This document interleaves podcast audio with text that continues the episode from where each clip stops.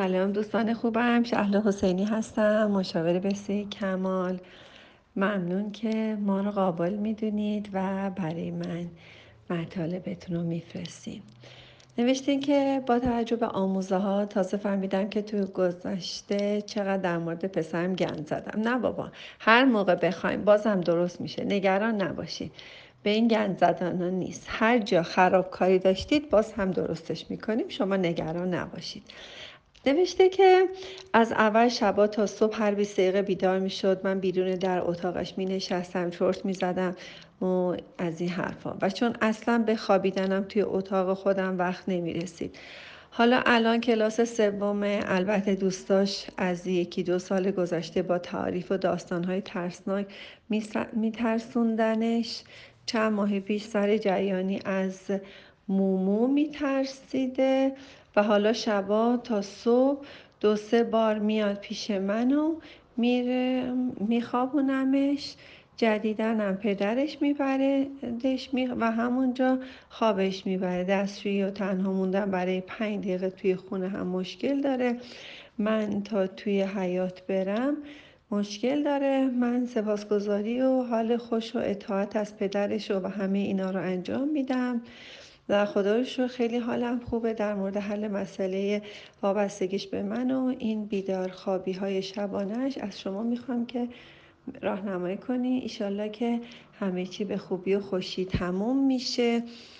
اینکه واقعا متاسفم که واقعا زندگی رو به خودتون سخت گذشته که رأس ساعت شیر نمیخورده و اذیت می‌شدید.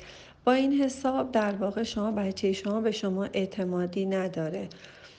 وقتی بچه از یک سال اول سر تایم شیر نمی‌خوره یعنی من به مادر اعتماد ندارم.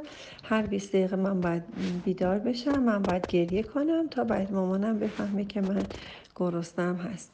و الانم که توی اتاق خودش مشکل داره. کلاس سوم بچه سن بسیار بسیار حساس بچه ها هست.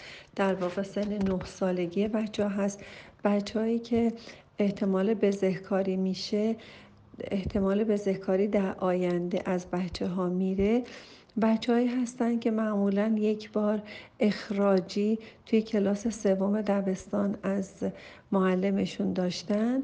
البته ناتوانی و آموزش ندیدن مربیان ما هم هست که بچه های ما رو خوب تحویل نمی‌گیرن و بچه های بد رو به بدتر تبدیل می کنند به نظر من شما واقعا همین که سپاسگزاری رو شروع کردی حال خوب رو شروع کردی. آفرین. اشکال نداره. همین کارها رو که انجام میدین هیچ اشکال نداره. فقط داستان ترسیدنش رو خواهش می‌کنم. تمنا می‌کنم. هیچ کس نفهمه. حتی شما و پدرش هم با هم راجع به اون صحبت نکنید. اشکال نداره شما میرید میایید و میگه میترسم. بگو که خب باشه. خیلی عادی. انگار که می‌خواد بگه من آب می‌خورم. می‌دونی؟ داستان ترسیدن رو خیلی قدرتمند نکنید. یکی از مسائل بسیار مهم هست و شاد بودن خیلی شما مهم هست. یه مدت هر جا میرید بهش خبر بدید. مثلا هر جا میرید بگو دارم میرم اینجاها دارم میرم آشپزخانه دارم میرم این اتاق. اصلا دستشویی هم میرید در دستشویی رو یه کوچولو لاشو باز بذارید. یک مدت به صورت پنهانی کاملا پنهانی و کسی نفهمه کاملا حمایتش کنید. بدون اینکه کسی بویی ببره که شما عمدن این کارو کردید. ببینید این دیگه بچه دو سالم از چشم روی شما حدس می‌زنه که شما یواشکی علکی دارید این کار رو انجام می‌دید. ولی شما خواهش می‌کنم خیلی آروم و بی سر و صدا این کار رو انجام بدید. خلاصه خوشحال میشم که ایشالله که خبرهای خوبی بشنوم و حتما حتما خوب میشه.